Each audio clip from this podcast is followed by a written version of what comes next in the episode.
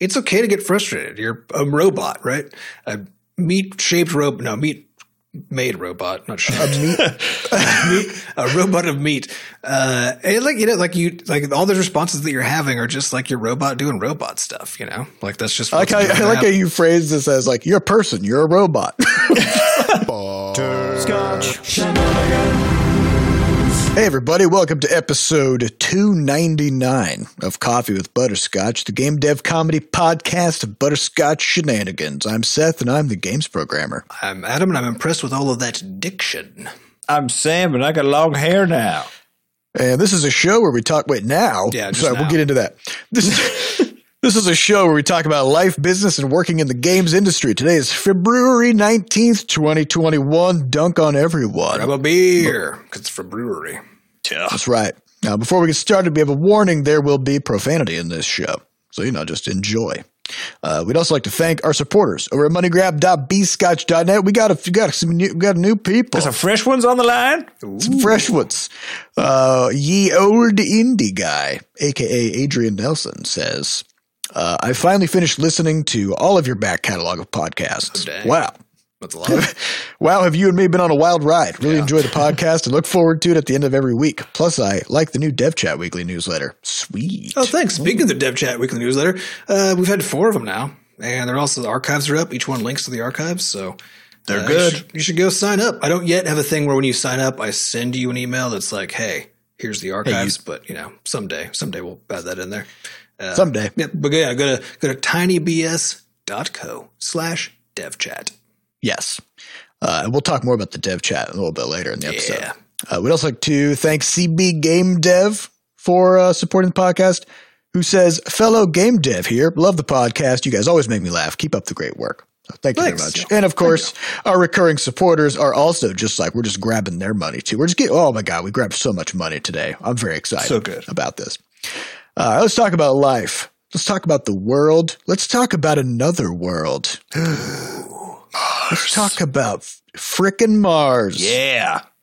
NASA sent the Perseverance rover to Mars a long time ago, actually, like seven months ago. They, they sent it. It got there uh, this this past week. They must have sent it Uh, via USPS. Yeah, Yeah. they, they've been having some slowdowns. Gotta- Or gotta bounce around the dial-up country. ones. Yeah. Uh, so this this freaking this little thing went for seven months at twelve thousand miles per hour. Went to Mars, used rockets to slow down to two miles per hour, and then used a sky crane to lower this rover Oh, wait a second. onto the surface. Was it?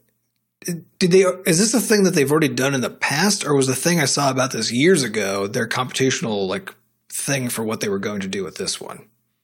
I believe they also used a sky crane for the Curiosity Yes. rover. It the Because I, remember- same. 'cause I, I watched that fucking video uh, at the time years ago.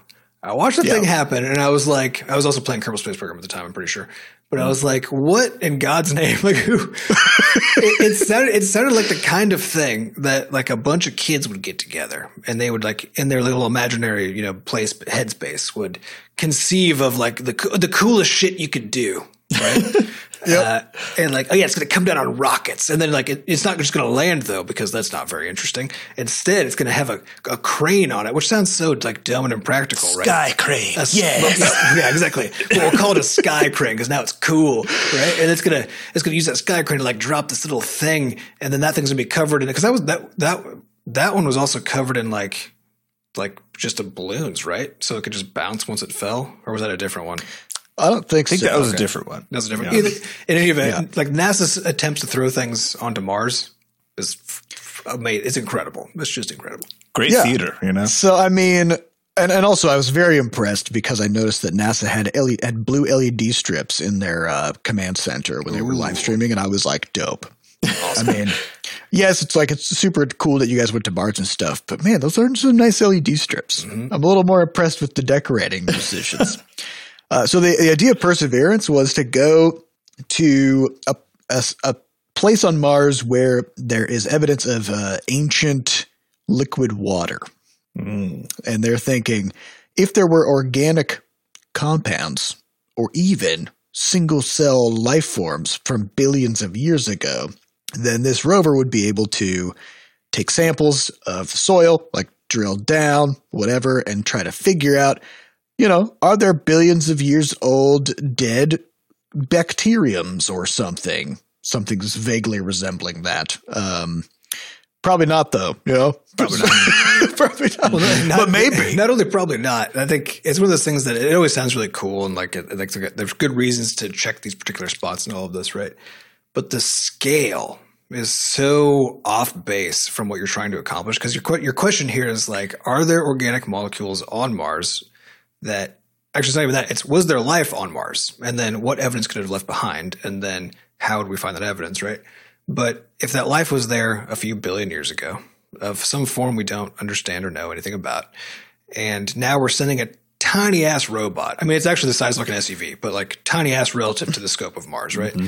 Relative It's- to the scope of the problem. Of The problem, right? Is and, it- and, and they were like, "Ooh, it's going to dig down." It's like, how fucking far? A foot? You know, like it's not going. Yeah. It's not, gonna, it's not digging. You know, it's not like a mining uh, piece of mining equipment. So it's going to like. uh, Yeah, I'm thinking of. I'm trying to think of like a good comparison of like if you were trying to discover something. You know, if you were trying to, if you were trying to like, I don't know, if you're trying to like find the source of a leak in your house. You know, and then you just looked at an, a little one inch segment of one pipe and we're like, hmm, that's not leaking. I guess there must not be one, right? Like that's kind of what this is. Well, of course, th- there wouldn't be the uh, there wouldn't be the conclusion that there is no life if it doesn't find any, Yeah. or that there was no life. Rather, it would just be that. Well, I guess this time, you know, we didn't find anything. Yep. But uh, yeah, I mean, I think what's crazy about it is is that this, you know, these rovers that they send, they take years to build and seven months plus to get there, and um, but all they can do is like whatever whatever was kind of pre-decided, right? And I think that's that's the, the real kicker is the rover will land and then like whatever very specific instruments that it has, that's all the information you're going to get, Mhm. right? Like whatever whatever ways it has of measuring chemical compositions, whatever's the resolution of its camera. Like, it's, does it have a, a, like an electron microscope? I don't, probably not. I don't think it has one of those, right? so like, But this is, I mean, this is true for any scientific endeavor, right? It just, it feels, it, it because the fact that we had to throw a robot onto another planet, you know, uh, from like a, how, is it millions of miles away? I assume it is like really fucking far away, right? it's it's quite far. It's very far away. So we we had to like throw a robot onto a planet to like investigate this, but it's actually no, and, and like and the scale, like it's the scale is easy to understand because it's a tiny robot on a huge planet, right? And we don't know anything. We just sent it with whatever instruments that we had available, right? But the reality is that that's how all of science is done. It's just a little less dramatic, right? But like in, in the lab that I worked in, it was we, we were trying to study single cells and how they do different things. And how did we do it? It's like, well, we had we had these cells that we had available that other people had created, right? And some of them got like these instruments. yeah, we've got these instruments, right? That we could afford to buy with our grant money or that we have access to because our institution has them. And then we have to like rent space on them. So we have limited time in which we can use them. So we have to design our experiments to make sure we can like get as many answers as we can as quick as we can there. Each instrument, if it's a microscope, it's like maybe maybe it can see three fluorescent colors, you know? So like that limits how many probes we can put on our mm-hmm. cells. There's like there's just this huge set of like of restrictions to get and then you're basically saying, okay, I want to know how something really fundamental and cool works about life, right? Uh, but I only have a thousand dollars, five hours, access to this three colors. equipment, three colors, right? And now you're supposed to go answer those fucking questions. Yeah, that's like that's just how all of it works. I think it's just it just really is kind of obvious how futile the exercise is when you throw a, a tiny robot on a huge planet. You know? yeah, it really perfectly kind of encapsulates the problem of yeah of the limited resources available to humans Yeah. relative to the scope of trying to understand everything that's going on around us. Yup. You know, but still, Still very cool. it's very cool. Oh, so, so fun. Yeah, I think it's, I So- think it's the the whole like that that arrival of the rover on the planet is such an exciting thing that it's it's almost to me it's like if the thing can land, then everyone's excited. Like finding stuff is sort of you know like Yeah. okay. Like that'll be nice if it happens, but if it lands, like that's the thing that we planned for, right? Uh, and that would be really cool. In the same way that I think Adam probably, and maybe you can speak to this with your experiments in the past, but like having your experiment work out so you could actually see the thing you were trying to see, even if you didn't learn anything after the fact, but like popping that microscope for the first time and being like, I see the colors that I attempted. Well, I think this is like, the fundamental the problem of like of regular science that isn't throwing robots at planets because regular science it's not exciting just to have the robot land, right? Yep. Or when I say not exciting, I mean like uh, for everybody who you're trying to get to give you money. It doesn't give you funding. It doesn't give you funding exactly. Right. Because what's the alternative? It crashed. Yeah. And that's, you know, But for but yeah, but for throwing that's bad. yeah, it is right. But like the having somebody manage to accomplish something like throw a robot on a planet a million miles away, right, with a seven month journey and have it like all work, right, when there's an eight minute lag between it talking between you trying to talk to it and it talking back, right, so that it's just on autopilot landing on a fucking planet, at, starting at twelve thousand miles per hour. The whole thing is so absurdist and amazing that you're right. It doesn't matter actually. It could it, they could have sent something there that didn't have any instruments at all. They could have sent an could have American sent a- flag. Yeah, a cool RC car Right. that just like does ramps off the big Yeah. dunes of Mars. Everybody be like, yes. what if they sent a robot that just does the floss dance? And it just, it just all it, it just would land on Mars and just it would be solar oh, powered. No, now that you It would just be perpetually flossing. this is the kind of thing that like, Elon no. Musk would just do. He Deep would, onto and you his- know what? I would support that. I would like. I don't like the guy even a little bit, but I would. I'd be pay good money to see I a would- robot floss on Mars. I would love to see that.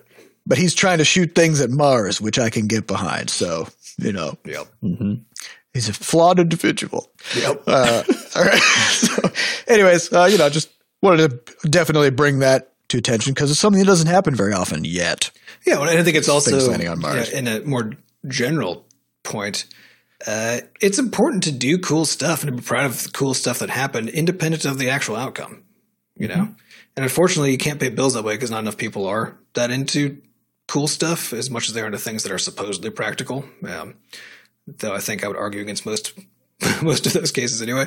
Uh, but like, it just like if you do something cool, even if it leads to failure, like fucking celebrate that. You know, Yeah. And this is also one of those things that that there's like two it's like a binary outcome. Like if it lands, it's incredible and everybody's overjoyed. hmm And if it crashes, it's horrible and everyone's devastated. yeah, Right. And there's not really like a middle ground. We're like, well, it sort of landed. You know? yeah, yeah. Most of the things that would keep it from landing would cause it to smash into the planet Well, at this is- 12,000 miles per Yeah, hour. actually, this is interesting too, right? Because the because the success failure point of this mission, as far as the public is concerned, is whether it lands or crashes, right? Uh, and Everything after that, nobody's going to pay attention. nobody's even going to care, right? Uh, like the scientists will care, but nobody else will. But that's the that's the interesting thing, though, right? Because supposedly the thing was sent to Mars to learn something about Mars, not just to see if we could Not do just it, to right? land. Not just to land there. Uh, and, and yeah, you're right. We people like would have been bummed if it crashed, right? But they won't be bummed if it doesn't find out anything interesting. Well, I think this is the. It's actually the same Yeah. thing. You know, wrapping it back to game dev. When you think think about what what the game dev journey is, something like getting uh getting Levelhead out or getting Crashlands two out, two to three years, uh, aiming for a target that you can't quite see, uh, hurtling toward it at lightning speed, Yep. with the decisions that you made, oftentimes six, 12 months ago, being the thing that determines whether it works or not. And it is in, in most ways exciting on launch. Yep. Yeah. When the sky crane works and the game arrives, you're like, yes. And I think, you know, imp- importantly for this, I think, Adam, to your point of like knowing which parts to celebrate and when, uh, depending on where you stop the story, it'll be either a, a success story or a tragedy, right? Where it's like, so say you stop the story at the rover landing and it landed. Amazing, right? Yeah. Hoorahs. And then you go like three months forward, the rover I got didn't find anything. didn't find anything. Got blown over by the first dust storm. It got hit. Not like It was all for curiosity at all. nothing. Uh, huge bummer, right? Uh, Yep. yeah, it's I don't know. It's Yeah, all yeah, tough. well, Then depends on what you also you can you can cast ahead even farther, right? Because like the Curiosity rover's still fucking going. Mm-hmm. That thing is still going. It's just driving around Mars forever. Just nothing's stopping that thing, right? Like I don't really know if it has found anything necessarily life changing, I mean, my life certainly hasn't been changed.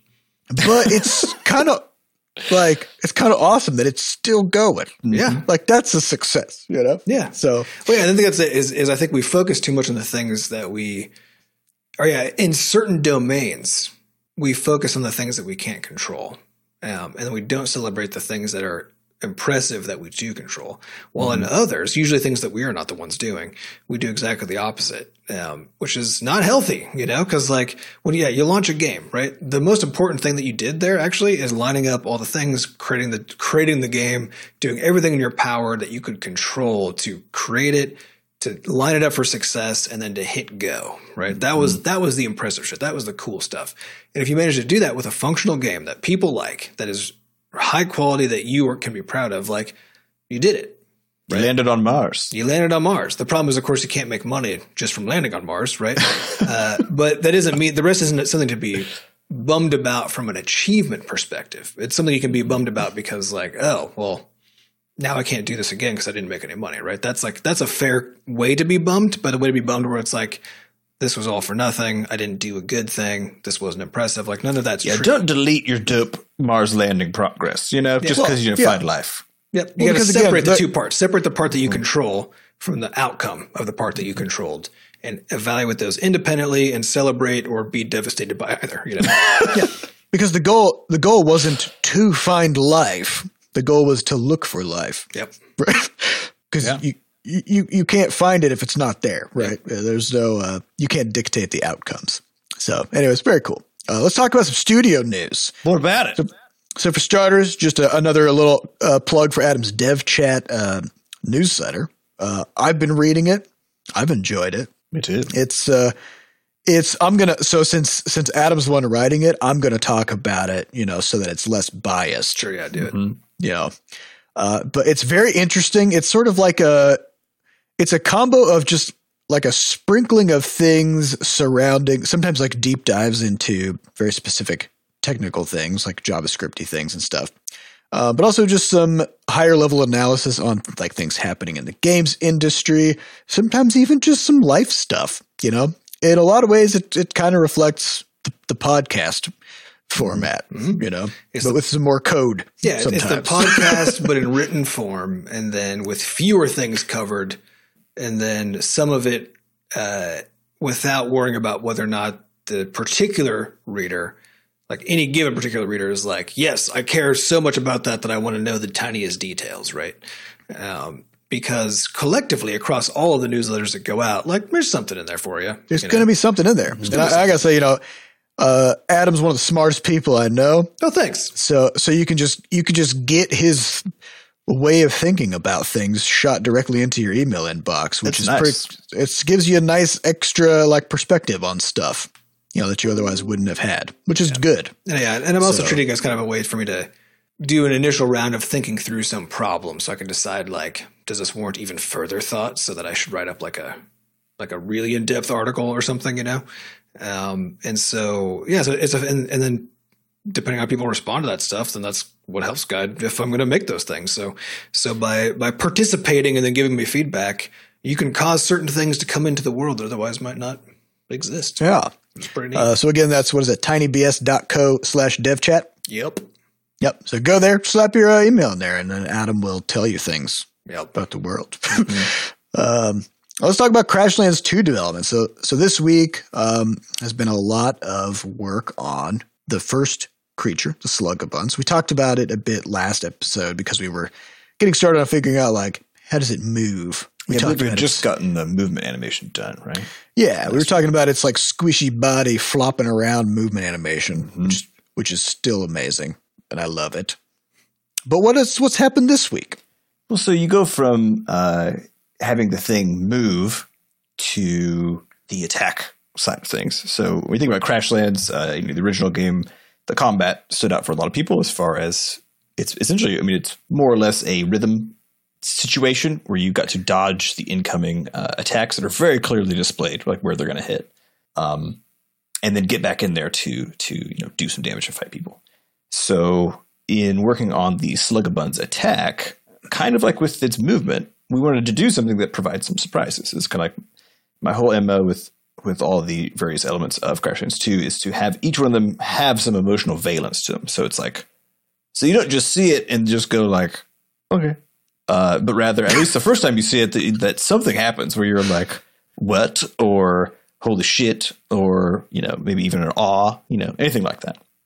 So the Slugabun I think pulls this off with its attack, which is it's got this gooey sort of stretchy body, and it more or less stands up like a meerkat, and then like its jaw just kind of hits hits the floor, and it's just got this huge open maw, which is a big surprise because it's very adorable. Uh, There's, there's no state in all of it. So it has a whole bunch of states of being and part of its animations and behaviors, right? There's no one state that when you then see another state, you're like, I expected that to be Yeah. a follow on of that first thing. uh-huh. And so it's it's yeah it's very much uh it's got a lot of di- I would say dy- dynamism as far as like what the fuck is happening versus the original you know Crashlands uh, creatures didn't really change at all because I didn't know how to do that. We didn't really have the animation tools to do it anyways. We Um, might have had like an open mouth frame for some of them. Yeah I think that that's that's basically the extent of it. Uh open mouth maybe maybe arms pointed forwards now or something um, but No, no, that was me. I did that part. yeah you did you did all those things so Yeah, I I, just I wiggled their arms and coat. Yep. And that, then I sort of moved on. And so what's been interesting though is is you know taking that taking that animation, getting it built sort of because it's a combination of frame by frame stuff and then work inside of spine to like really kind of emphasize everything. And uh, that process with this first creature has then allowed Seth and I to go back to a lot of the spine code that we originally put in place to handle the player character and all of its anim- animation states, which also are zany, um, doing all sorts of stuff. And it's been I, I would say it's been a challenging week for me because of because of the the two steps forward, one step back sort of sense of it, where you know it, we go we basically go a day and make what feels like a bunch of progress, discover something the next day about either how GameMaker handles spine files or how uh, meshes work or like just any just any part of the pipeline, and then uh, that would require a fundamental rebuild either on my side or on Seth's side. Uh, it has happened to both of us, I think, at least two times this week. Um, and so just yesterday, then this attack animation, which which had you know has been sort of has taken essentially four days to to get done, which is a long damn time. Um, but in the course of that, too, you know, recognizing that we've we've been figuring out how to do it, which is the big part of, of where we're at right now. Um, it's kind of the cost of this of these early phases. Anytime you go, uh, we refer to it as zero to one, which is there is a monumental difference in in what you have to do to get from zero to one than to get from one to two.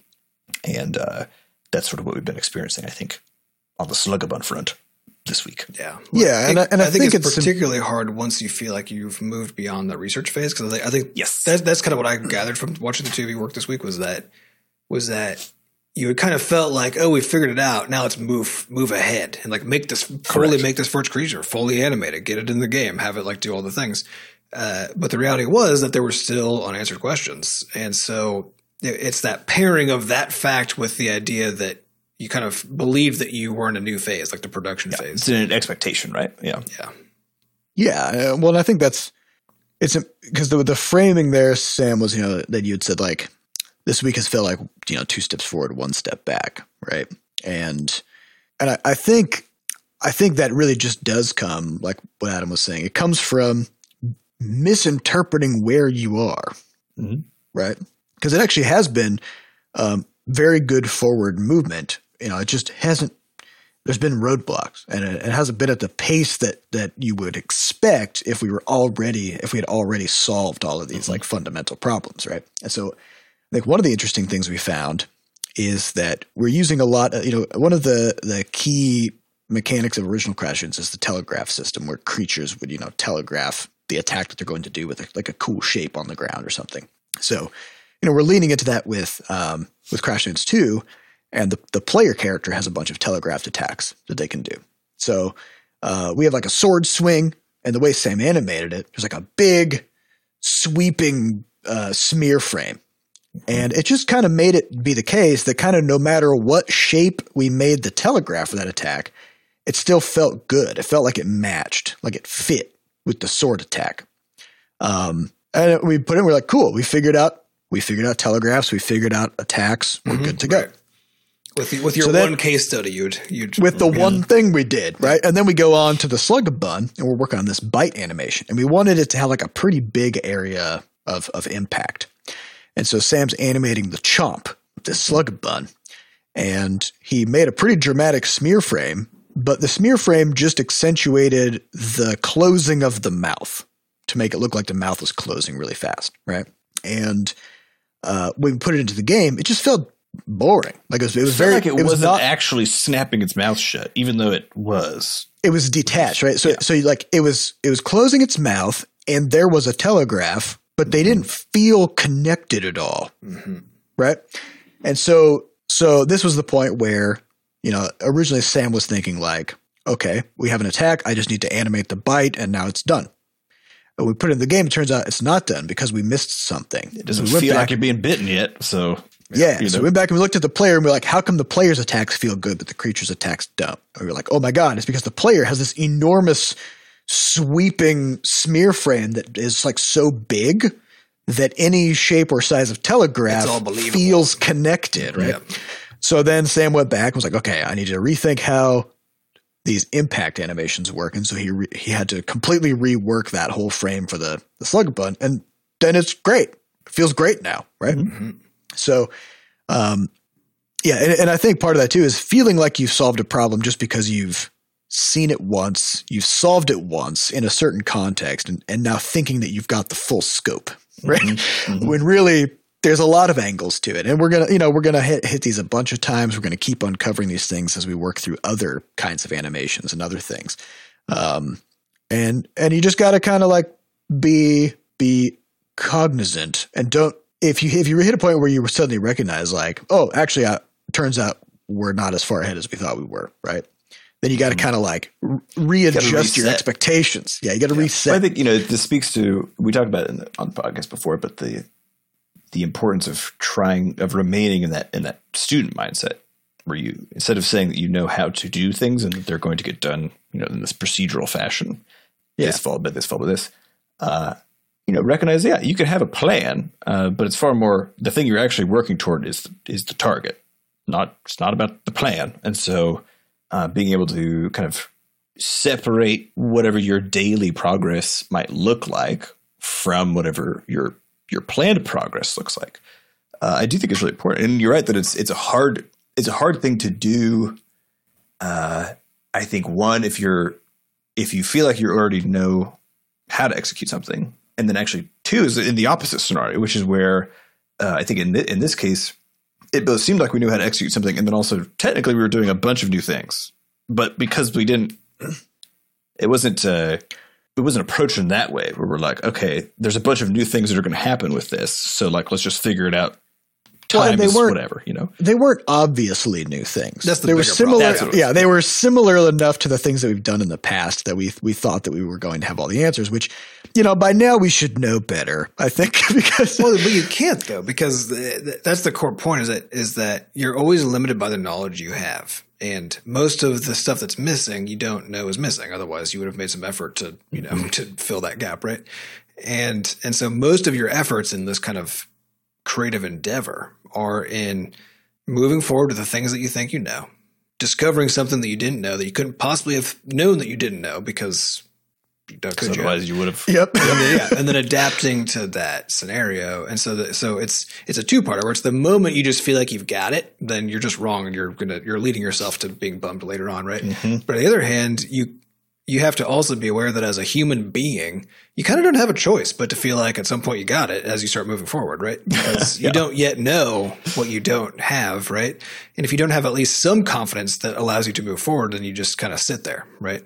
Yeah. And and so in order to go into the unknown, right, you you have to at least at some level think you've got it figured out. And so uh, yeah, I think it's it's one of those things that we we mentioned this sort of concept of the podcast a lot too of like of both accepting a thing for being a fact while also not accepting it, right? And it's a it's a it's a hard thing to do. It's a, it's a thing that most needs to be done intellectually. You can't even do it emotionally. So you have to like allow yourself to have the emotional response while intellectually recognizing what's happening and try to get yourself over that hump, right? Uh, it's a, it's a, it's a complicated affair. it's a fine line to walk, and you know sometimes you just uh, you get frustrated, and yeah, you got you got to step back and reorient. Mm-hmm. And, then- and just understand it's okay to get frustrated. You're a fucking person. You're you're a you're a robot, right? A meat shaped robot. No, meat made robot, not shit. A meat, a, meat, a robot of meat. Uh, and like you know, like you like all the responses that you're having are just like your robot doing robot stuff. You know, like that's just. I like, how, I like how you phrase this as like you're a person, you're a robot. They're the same thing. It's They're the, the same, same thing, thing because as a person, when you're trying to do something and it doesn't work, your programming says it's frustration exactly. time. Let's do this. if yeah, if you if you think of yourself as like as oh you're like an entity, you know, I'm an entity with free will. Like everything that happens is because I decided it's going to happen. Everything that doesn't happen is because I'm a failure and I decided it wouldn't happen. Blah blah. If that's how you see things, like yeah, like you have nothing but despair in front of you, right? Right. Bad time. Yeah. Yeah. If you just if you just recognize that you're a robot doing your best, you're gonna have robot reactions. Things. There's a whole song for that meme song from a million years ago. It's like I'm just a cat and I'm doing cat stuff, you know, where it's like there's just if you haven't seen it, it's pretty hilarious. But it's just it's just like a video of like cats doing weird cat shit. And the whole song, the only line is like, I'm just a cat and I'm doing cat stuff, right? And like anytime like I'm watching our dumb cats run around the house doing a thing, we're like, why are they doing that? And then, we're, and then I just shrug and say, it's just cat stuff. Who cares? They're right? just doing cat stuff people are the same fucking thing. We're just doing people stuff. None of it really makes any sense. It's just it's just weird chemicals in our brains causing us to uh-huh. do stuff and respond to things in certain ways. You just got to accept that that's a fact and it's okay to be frustrated when you shouldn't be and to be sad when you shouldn't be. When you know when you know better, right? Because yeah. That's because it doesn't matter what you do. it know. doesn't matter what you. You're still going to feel it. You still are you still are a weird bag of chemicals with like sub-autonomous, you know, subroutines doing different things independent of each other. I mean, you have two like brains and then the third one apparently in your gut. You know what I mean? Like yeah. you have you got two lobes. Each one's kind of like doing a lot of stuff. You know, you can cut like them in the, half. You can you, you can, cut them in separate half. them, and like you know, you still have a person when you're done. And when you do weird, and then when you do weird shit like that, like I don't know if you've heard of those experiments, but like yeah. then a oh, person oh, can cover patients, one yeah. eye, right? And they can look at a thing and they can't tell you what it is. And they, but they can grab it. But they if, can like grab it yep. and they know it's there. But then the but then like the other part of their brain doesn't know why they did that and like there's just like there's like this weird shit where you're you're not one thing you're not a like a person is a that's a fake concept right you're not an entity with a with a single mind or whatever you're a collection you're an operating system you're a collection of subroutines all doing their best to work together it's conflict ridden you're just doing your best to resolve all these conflicts right like it's okay cut, cut yourself well, I think fucking slack. This is the interesting thing about yeah. This, well, this is the interesting thing about I think uh, you know therapy and and even like operating in a, in a really functional uh, studio environment which is that so much of it is actually just about lending the appropriate tool to a person um, to to assist with whatever happens after the emotional response mm-hmm. So we've talked about this with frustration for me uh, when it comes to feedback which is oftentimes especially uh, in the past i'd have a very visceral response to, to uh, feedback and i mean like a like sort of just instant rage sort of a response right and it took it basically took years to get to a point where it's not that I don't have that response, but that I can handle it yeah. in a, in a way that doesn't cause anything after like a right because you weren't deciding to have that response to exactly. begin with. So how the hell could you decide to not have? Yeah, I can't quite. Yeah, like, there's no way I can quite like you know block that flow completely, and so it's all about the, the tooling on, on the backside. Um, and I think you know when it comes to the Slugabun or else, I think part of it is just you know with one of the actually most interesting things that happened when we finally got the animation in and got this new smear frame in, so it felt like it was biting, was then I was bummed because fighting the thing wasn't actually fun because of course all of its all of its fighting code and, and animation and everything else had been tied up on not having any animations for this stuff in the past, and so it wasn't balanced actually in a in a way that was super interesting. And so it was that sort of hilarious final bummer of being like, all right, attack animation's done. And then like you're being attacked by it and you're like, it feels terrible. Yeah. and so then I was yeah, like, well, oh, here's like seven notes per set. It's like fix, you know, make these. Well, yeah, changes. we but we found this time and time again, right? Because like, like Adam's saying, you can only make decisions in the context and knowledge of the decision being made. Yeah. And as soon as any of those things change, you're gonna you can look back at the decision and be like, oh no, that was wrong, right? I know nothing. Or, or I'm such a disappointment. Yeah. Yeah, mm-hmm. and then and then all you're doing is you're just making another new decision in a new context with some new knowledge that's also probably wrong once you find out some more stuff. And so when we had like a when we had no animations in the game and we were testing out the interaction system, the way that you knew you were interacting with something was a progress bar that was over mm-hmm. your head. Like you walk up to a to a, a I don't know thing and you're, you're gonna like slap it or pick berries off of it or something and there would just be a progress bar and then there'd be like a little interface pop up like plus one berry right and we kept looking at that and we were like these interactions are too slow. hmm They're just taking forever, right? So we made them like 0.2 seconds or something. So it's like that progress bar is just like whipping past. You're just picking berries so fast, like six, you know, six, five, six berries a second. Uh, then once we actually have the characters' arms moving, then suddenly picking berries at a rate of five per second seems ludicrous, right? Because like who who's possibly moving their arms that fast? Uh, so so then we slowed it down, we slowed it down, we slowed it down. Now it's like a half second or even slower to interact with things. And it and in those cases it almost still feels too fast sometimes, right? Because everything's different now. But had you done Um, that without that animation in there, then that would have felt so ungodly slow. You'd have hated every every moment of it. Yep.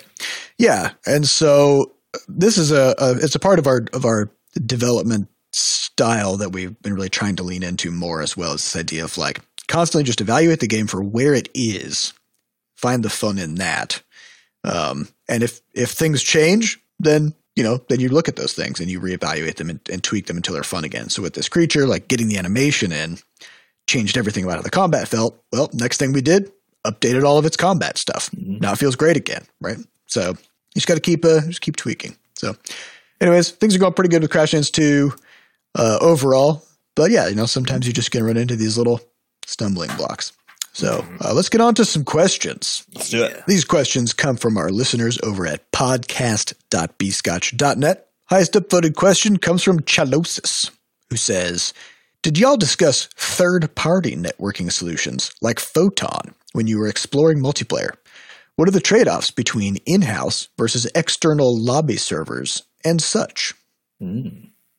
Uh, so like, there's a, I think, a fairly quick answer to this, which is if you're using a third party. So this is getting at the general question of multiplayer seems to be hard. All the developers are like, no. All the players are like, yes. And then all the armchair developers who have never actually developed anything that had to go to production are like, I could do this in a weekend, right? uh, so, so so that's a good recap of like five episodes of the podcast right there. Right. Yeah. So there's this perennial conflict between everybody wanting multiplayer and it being really hard to do. And then, of course, as a consequence, there are lots of tools out there that are supposed to make your life easier.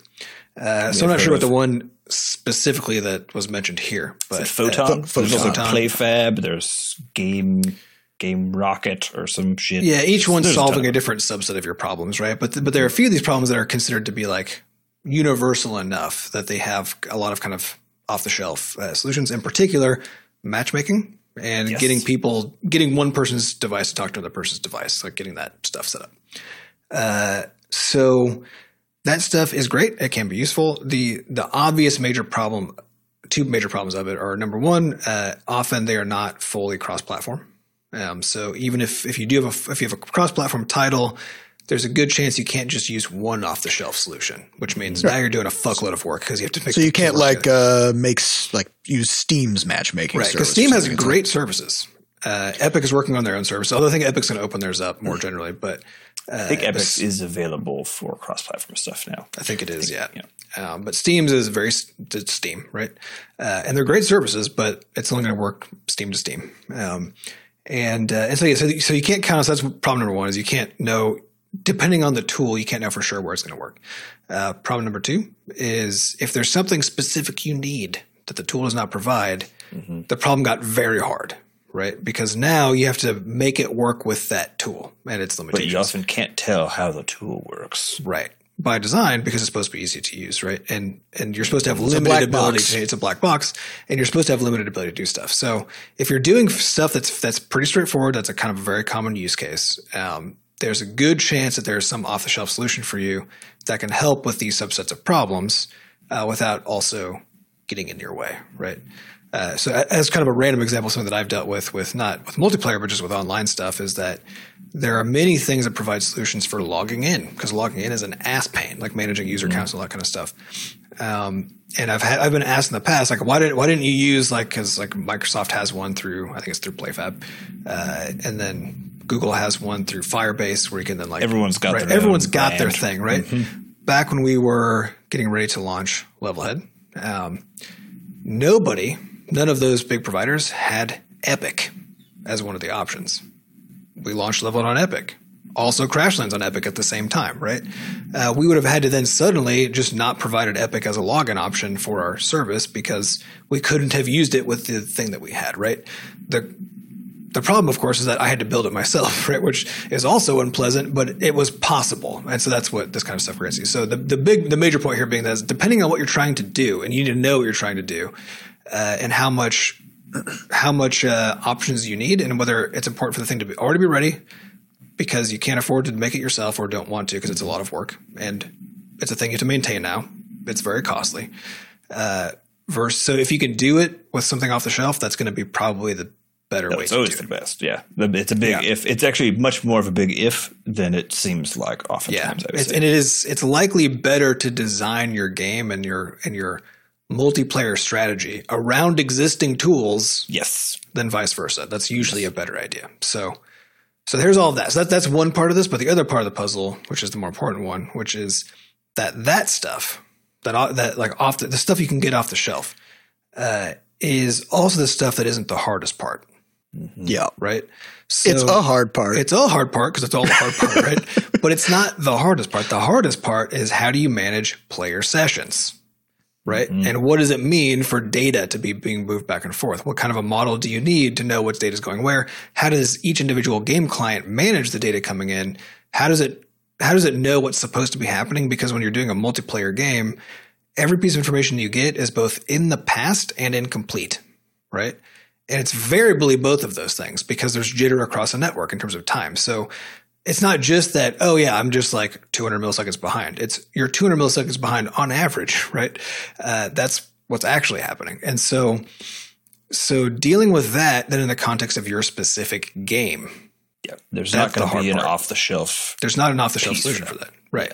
There are tools that can help you and make certain pieces of it a lot easier, like things that make it easy to just have have your game talk to a server, right? Or to have it's like Amazon Game Tech has all this cool stuff for like making fleets of servers running your your uh, your game server logic, right? Um, they have a whole bunch of expectations about what that means for you, and so again, you'd have to design around it if you wanted to use such a thing. Um, but they they fix a problem for you, which is that if you're making a multiplayer game with servers, you have to be able to scale it, and it's expensive.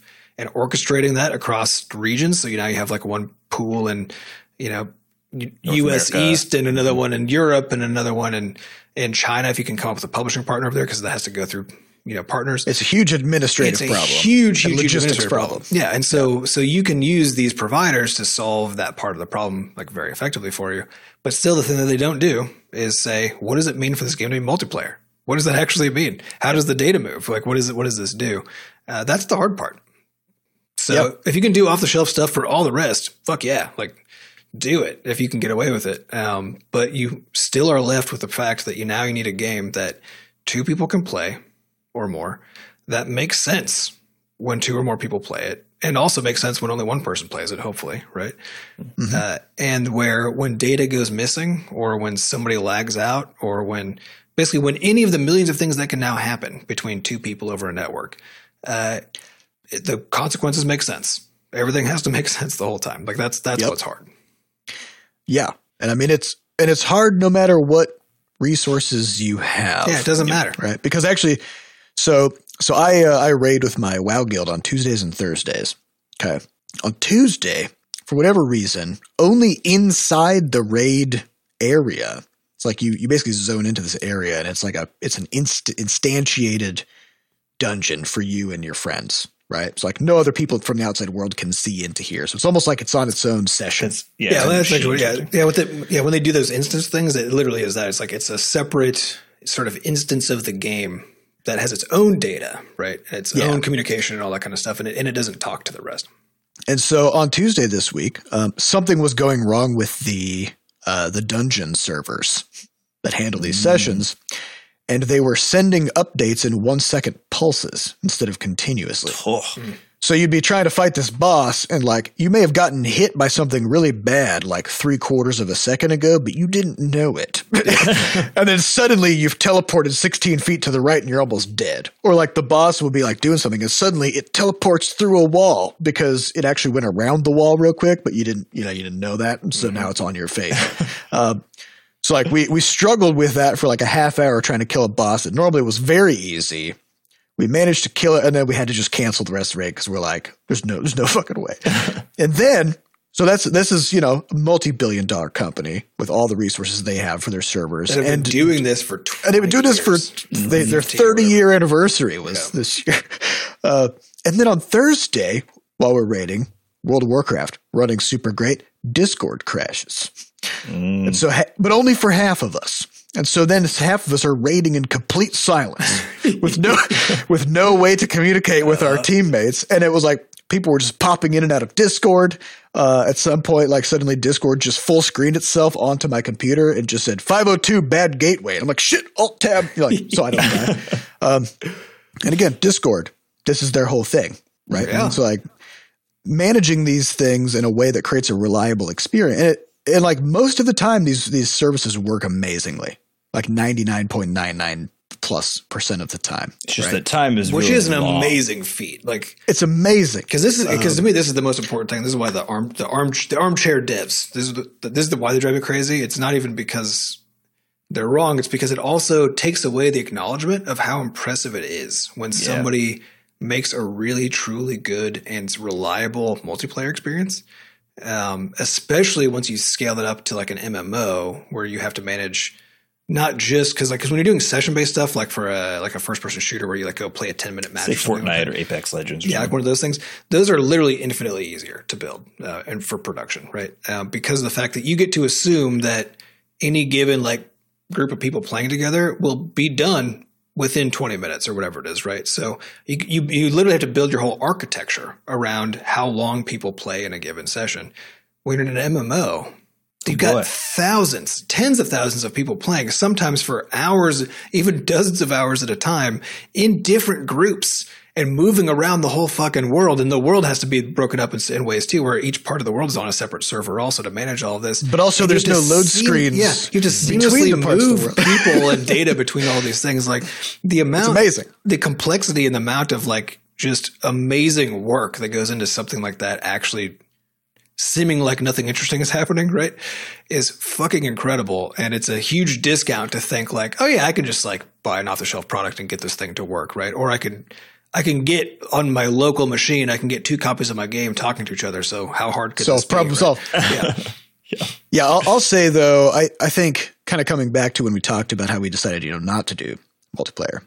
Um, it it does come back to that idea of like if you're going to make a multiplayer game, think about the resources you have. Mhm. Think about think about what you've got at your disposal, and then maybe design the game with those in mind. Well, I think it's, right? it's the difference So- between making a making a game multiplayer and making a multiplayer game. yes, And I think yeah. there's- So yeah. There's, yeah, it's very easy to accidentally swap those or get some sort of uh, you know some some heart eyes about it. You know, where you're like, I just, I mean, we did. Like, just gotta, we just gotta do it because it'd be so cool. It is Uh, cool. yeah. it is, cool. But yeah, you have to you have to ask the question like, is it actually is it required for the for the game to function? And is it worth And if the, the answer cost? is no, then like it's probably not worth the cost. To be honest, like it's It's almost so never worth fucking the cost, honestly, uh, unless the game is like really designed for it to make sense. Be easy. Yeah. yeah, Yeah, and especially if like peer to peer can work, because if you can pull it off, if it's a PC only game, it's only on Steam, you can use their infrastructure to set up peer to peer connections. You're not paying for servers, or you don't even have to worry about servers. It's just not even a mm-hmm. thing you have to deal with. Yeah, that's your And- ideal scenario, basically. That's your ideal scenario, and where you don't care about lag because you're like, whatever. If people want to connect to each other from Australia and the United States, like fucking let them. That's their problem That's now. their problem now. I don't care. And also, you don't care about cheaters because people are deciding who they connect to. Yep. So if they connect to a hacker, then like, well, that's their problem. Yep. and, and now you're not dealing about data storage because the data is not being. It's like you might be doing cloud saves, but that's actually just them making a copy of the game they played locally, and you just uploading a, a static copy file, yeah. right? Uh, versus like if you're running an MMO or something like something where you have the server. You know, you're dealing with the data. The data lives on the server now. It's being continuously backed up, and to make sure that nothing gets lost, and that if there are any conflicts, it gets dealt with because it can have really bad long term consequences. You have to worry about cheating. Like the the list goes on and on and on. So yeah, if you can use off the shelf products and do peer to peer, and you have a really good reason for doing it in the first place, then Go for it. you can do great. It actually isn't that big of a deal. But as soon as you go beyond that set of things, uh, it turns into uh, Just a waking just nightmare. a horrible nightmare. Uh, all right, next question comes from Bam182 who says, You're coming up on episode 300. Yes. 300 is a perfect game of bowling. In your opinion, are there any perfect games in the video game world? Not to blow smoke, but I can't think of a single thing to complain about when it comes to Crashlands. I Oh, loved stop. every minute of it and can't wait for the sequel. It's just a little plug for Crashlands 2 there from from you know Appreciate from that. a yeah. fan. Mm-hmm. Yeah. Mm-hmm. I can think of lots of things wrong with Crashlands, but Me too. that's- I have a list. Well, there there are perfect games for you. Exactly. Yep. Because Right. there's no such thing as something just being wrong, right? Or wrong with or whatever. Those are just personal opinions, you know? So if you just get the right intersection of a thing and a person and their opinions, then it could be perfect. Yeah. So where does And that this is overlap a- for you it- guys? It's a definitional problem as I see it, right? Because like Mm-hmm. I love Kerbal Space Program. I love it. Yeah. I haven't played it in years. Years. Probably it's probably been three years since I played Kerbal Space Program. Um but when I was playing it, I put 400 hours into it. But do you have to continue playing it forever for it to be a perfect thing? Well, that's the question of definitions, right? Like, what's the threshold? Because because I s- I started playing World of Warcraft in 2004, and I I still play it. I have tons of friends. It's my number one hobby, um, and I would say maybe it's think but of- it's got a lot of flaws, right? So, like, what's the Well, think what's about the- it like uh, think about it like loving stuff because I think the the perfection thing is the problem here, right? Yes, It's, it's just too loaded. But the question of like which games have you loved? That's a good easy one because you can love something despite whatever bullshit it's got going on, or because of it sometimes, and a lot of it's timing based too. Because otherwise, you have to get into the definition of like what the fuck perfect means in this context. Which I think there's yeah, I think there's also maybe, maybe the way I think about it is not even about whether you like it or not, but because that is one way we could do it, and another way though is to say, uh, does it pull off what it's trying to do, right? So, so for me, like I would take something like a short hike, yeah, oh yeah, fucking like what it's trying to do, fucking nails fucking it. Like, nailed it. it would be it would be it would be extremely difficult for anything to accomplish what it did to the same degree of success, right? Uh, Mm-hmm. something like Left 4 Dead, Yep. nailed it. fucking like Yeah, like, a- yeah, so asymmetrical just- four player yeah. co-op The zombie shooter, right? Vermintide is basically Left 4 Dead again, but you know, also very Yeah. good. Yeah. So maybe, maybe, uh, yeah, maybe a way to think about it is just like what games just really just nailed it. Like whatever they were going for, just, did. nailed it. Yeah, because I think Kerbal Space Program is one of those too. They fucking nailed it, right? Like Mm-hmm. they, they're trying to create for you the sense of like building a space program, going to space, and like the challenge of doing it, and the engineering thing is responsible, and like the successes and the failures, and how it's mostly failure when some like they Yeah. created the whole thing and they just nailed it. So I think there's Nailed actually a lot of examples uh, if you take that kind of a definitional approach to it. Yeah. And, and, and I think that's something you'll always find when you read critical reviews of games is it's always eight out of 10. It's always nine out of 10. Oh yeah, your ten out of tens know? only go to basically a, tri- a triple A level experience. Trip, 10 out of 10s only go to remakes of old games. That's true. Yeah. Oh, or or games in uh, the sixteenth game in an already existing franchise because you're primed to already love everything about it, you know. Mm-hmm. But yeah, if you just think about it, like, did this game? Is it obvious what they were trying to do? And did they And nail did it? they nail Do- it? and right? do the like, issues, 'cause sure, there's there's going to be nitpicks. Yeah. there's going to be there's going to be little like weird things. But and do they take and things away, right? from, from the fact that they nailed it? the fact that they nailed it to even matter. Because I would actually, I would, I would actually bet that if you took that kind of approach to thinking about uh, rating games, that the gulf would be bigger, right? Yep. Where, where now instead of being like, oh, like this was overall fun, it's very pretty and whatever, I'm going to give it an out of ten because there wasn't anything obviously bad about it, right? Like, right, but did they nail it though? did they nail it? Versus then if something nailed it, you're like, "Hmm, but I didn't like this one piece, so I'm going to knock doesn't two matter points off, right? It doesn't matter because the question is just did it nail it, right? And I think if you if you rated things in that way, I think it would be because because because the, the sub the fall into that question is like, did they nail it? And then after that, is this the kind of thing I'd be interested in? Right? Yeah, and those are really, I think, uh, two only important questions. Yeah, and they're separate, right? Because if you're rating how well it nailed it in, res- in relation to how much you care about what they nailed, then that's where you start taking away points for no fucking reason, right? Mm-hmm. Uh, and in a way that isn't useful for other people. But if instead you can articulate like, here's what this game is trying to do, therefore who is it for, uh, and here's how well it pulls that off, right? Then, Did they nail it? did they nail it? this is So why now- Cyberpunk, for example, did not nail it. They didn't nail it. No, You know, they just didn't nail it. Nope. Maybe yeah. If the rating system was just nailed it or whiffed it, you know, like, Right. That's mm-hmm. Yeah, so 'Cause yeah, I'd say, it was like- a whiff to a nail range. I'm not sure it's what's in the middle binary. there, but it's not even dumb. It's not even recommend or not recommend because I don't know you. I don't know if you should play this game. All I know is what is this game? And did they nail it or did they not? Because it could be anything. It doesn't matter how it doesn't matter. Like scope doesn't like none of it matters, right? It's just like it doesn't even matter what they were going for as long as it wasn't something that Did is they nail it, though? Right? It's just did they nail it? How small? Like, Yeah. just doesn't matter. So what? Yeah, what? Who else nailed it? Who else? Yeah, RimWorld. Rimworld fucking nailed it. nailed it. RimWorld nailed it. They did. just mm-hmm. fucking nailed it. Rocket League nailed it. It's like Slay the Spire, you know, mm-hmm. Slay and Spire Monster, nailed Monster it. Train, which is sort of in that. Golf with your friends, nailed it. Mm-hmm. Nailed it. Subnautica, what the nailed golf it. also nailed it. Uh-huh. What the golf? Yeah, I don't. I mean, I, it's it's. I could tell what they were going for, and it's a weird thing to go for, But they Yeah, did it. but they nailed it. Weird choice, but impressive execution. You know, One Yeah. Stardew Valley nailed it. Mm-hmm. yep. You know, Flappy Bird nailed it. Five did. Bird I mean, it, it wasn't like they weren't. He wasn't going for a lot. But it doesn't matter. The thing he was going for. Well, maybe that's it. maybe that's the note here, which is that you know when it comes to your design decisions about your game, it's you know it's it's standard to think of big flashy stuff, but really at the end of the day, you just got to ask yourself the question like, What can I nail? and then at the end of the day, like, does this help me nail it or not? Yeah, having less stuff that you just do a better job of is this, this Usually about- better. Yeah, this thing I love about a short hike is a short hike actually also has sort of. Uh, it's it's a game that isn't simple. It feels like it is because it's short. Yes. Because, but it, there's actually, it would be very hard to build a game like that. So you know, so so true kudos to having done it. That said, it still is a small scope game, right? And and relatively speaking, there's it. It feels like there's not a lot going on, which again isn't quite true, but it feels like that's what's going on. Uh, but it just just fucking does it though. Like it just it just does it uh, so successfully.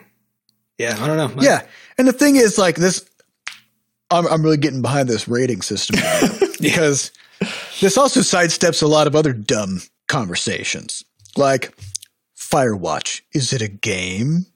Is it a walking simulator? I don't care what it is. Did they nail it? They did. Did they nail did. it? Yeah, Whatever they they, were going for, did they nail it? Yeah. Right? Let now now you just tell me if they nailed it and I'll decide if I like the concept. Yeah. Right? and then I'll play it if I want to. And, and this actually yeah, this, is, this is a good system too because I was watching. I was telling Sam and Seth uh, earlier, but I was I was watching a YouTube video. A, a guy did a really in depth analysis of the old game. Uh, actually, it was called Pro. No, Pathologic. You said. Pathologic. Uh, the second one came out recently also, but the old one was from like 2004. Uh, the whole thing is really about how they nailed it, right? Uh, now, now that I'm thinking about it in these terms, but in in explaining that, it had to be explained in the context of what they were trying to do and who it was for, right? Because that is a game that unambiguous after watching that that show, I do not want to play and have absolutely no interest in playing. I would have a horrible time playing. I would hate every second of it. Uh-huh. But I'm convinced that they nailed it. I'm 100% convinced that they did. And that there, and I get that there are people who would love it and they would love it because they nailed it. And it's the kind of thing that they're into. Mm-hmm. right. Uh-huh. And yeah, I think this is, this is a good, it's a good system. It's all you need. Mm-hmm. What were they what were the developers going for? And did they nail it? Yeah. That's uh, it. And that doesn't even mean that anybody wants to play it, right? Correct. yeah. It's Yeah, because that's not even that's, I mean, as a question. reviewer, that's not up to you yeah. to decide whether people want to play the game. It's true. Yeah. The whole Crossing. idea of nailed it. yeah, exactly. Yeah, the whole idea of like a reviewer's job being to sort of, in effect, recommend to you, right, or to like distill for the universal public, like How, good- presumptuous. Yeah, You don't know me, reviewer. yeah, it's wild. You Doesn't don't know sense. me. you can't tell me what I what, what I should play. Just tell me if they nailed it. All right, so, so some what someone of our listenership needs to figure out how to make this be. I'm, I mean, I'm not going to do it. I'm busy. That's but good stuff to do. We got stuff to nail. make this a thing. Make I don't know. Make a site where you just say like sum up what the developers were going for, but if you can tell. Well, and whether if you they can't tell, it. I think usually you don't even they're not If nailing you can't, anything, if you you can't know? tell, then they didn't. Then they didn't nail it.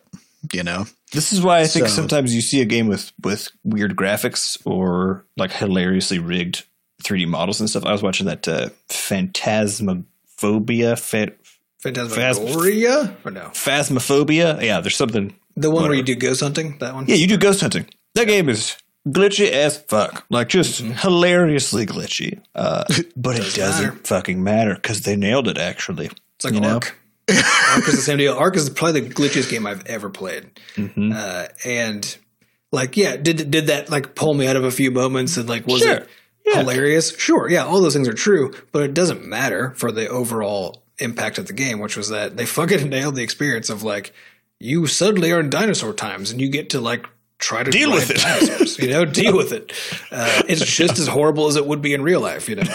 Um, yeah, but in a way that nailed it. but in a way that nailed it. Not in a bad way. this is a good. It's a good way to orient our our design uh, our designs around Crashlands as well. You know, Yeah. because so it's. I think that's part of the reason people people vibed with the original is because it was doing a particular. Even though we couldn't figure out how to talk about it, um, we couldn't talk about what was nailing it for some reason, but it, it definitely was doing its job effectively.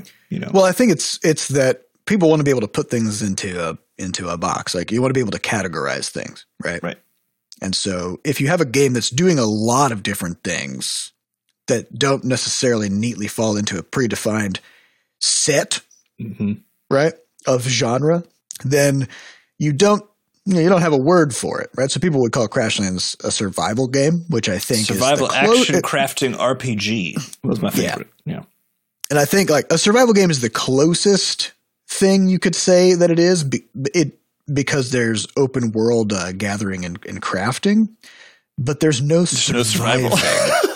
which is sort of the core thing that survival games are supposed to be about, Yep. right? Of like of of scraping by in like a, a difficult barren wasteland, right? Which is not what Crashlands is, uh, but you know, close enough. It's a survival game. Yeah, I always wanted to use the sort of thrival term, but it's just so Just it's so confusing. weird. Yeah. But if you if you look at the different things that Crashlands is doing, uh, from like the combat to the crafting to the leveling system to the questing, you know, whatever it is, um, I, I think it does a pretty good job Mm-hmm. of of the things that it tries to do. Uh, of course, we can do better. Yeah, but it, yeah, but, it, but the key was, it wasn't even about how well it did those things. It was that those were all in service to the thing it was trying to nail, right? Which was Mm-hmm. to be a joyful experience that is mostly you hanging out, doing things that are fun and chill, punctuated by exciting moments without drudgery, right? Mm-hmm. Yeah. So that was like that was the whole thing we were going for, and we did it. Yep. Doesn't mean that's Yeah. what you want, right, as the player, but that is Exactly. We did get did. game of the year, so I guess we we can say we nailed it. We did. Someone can say we did. someone can, someone did. So, yeah. So, all right. Well, that's all the time we have for this week. Thank you all for for listening. We'd like to thank our producers Fat Bard and Jen Coster for putting the podcast together, and thanks to our community moderators who keep our Discord running. To get more involved in the Butterscotch community, just go to podcast.bscotch.net, and of course, again, you can also sign up for the DevChat newsletter tinybs.co slash devchat It's good. uh, over at podcast.bscotch.net. We also have links to the Discord, a way for you to donate, and links to the podcast archives as well. So thank you all for listening, and we will see you next week. Bye. Bye.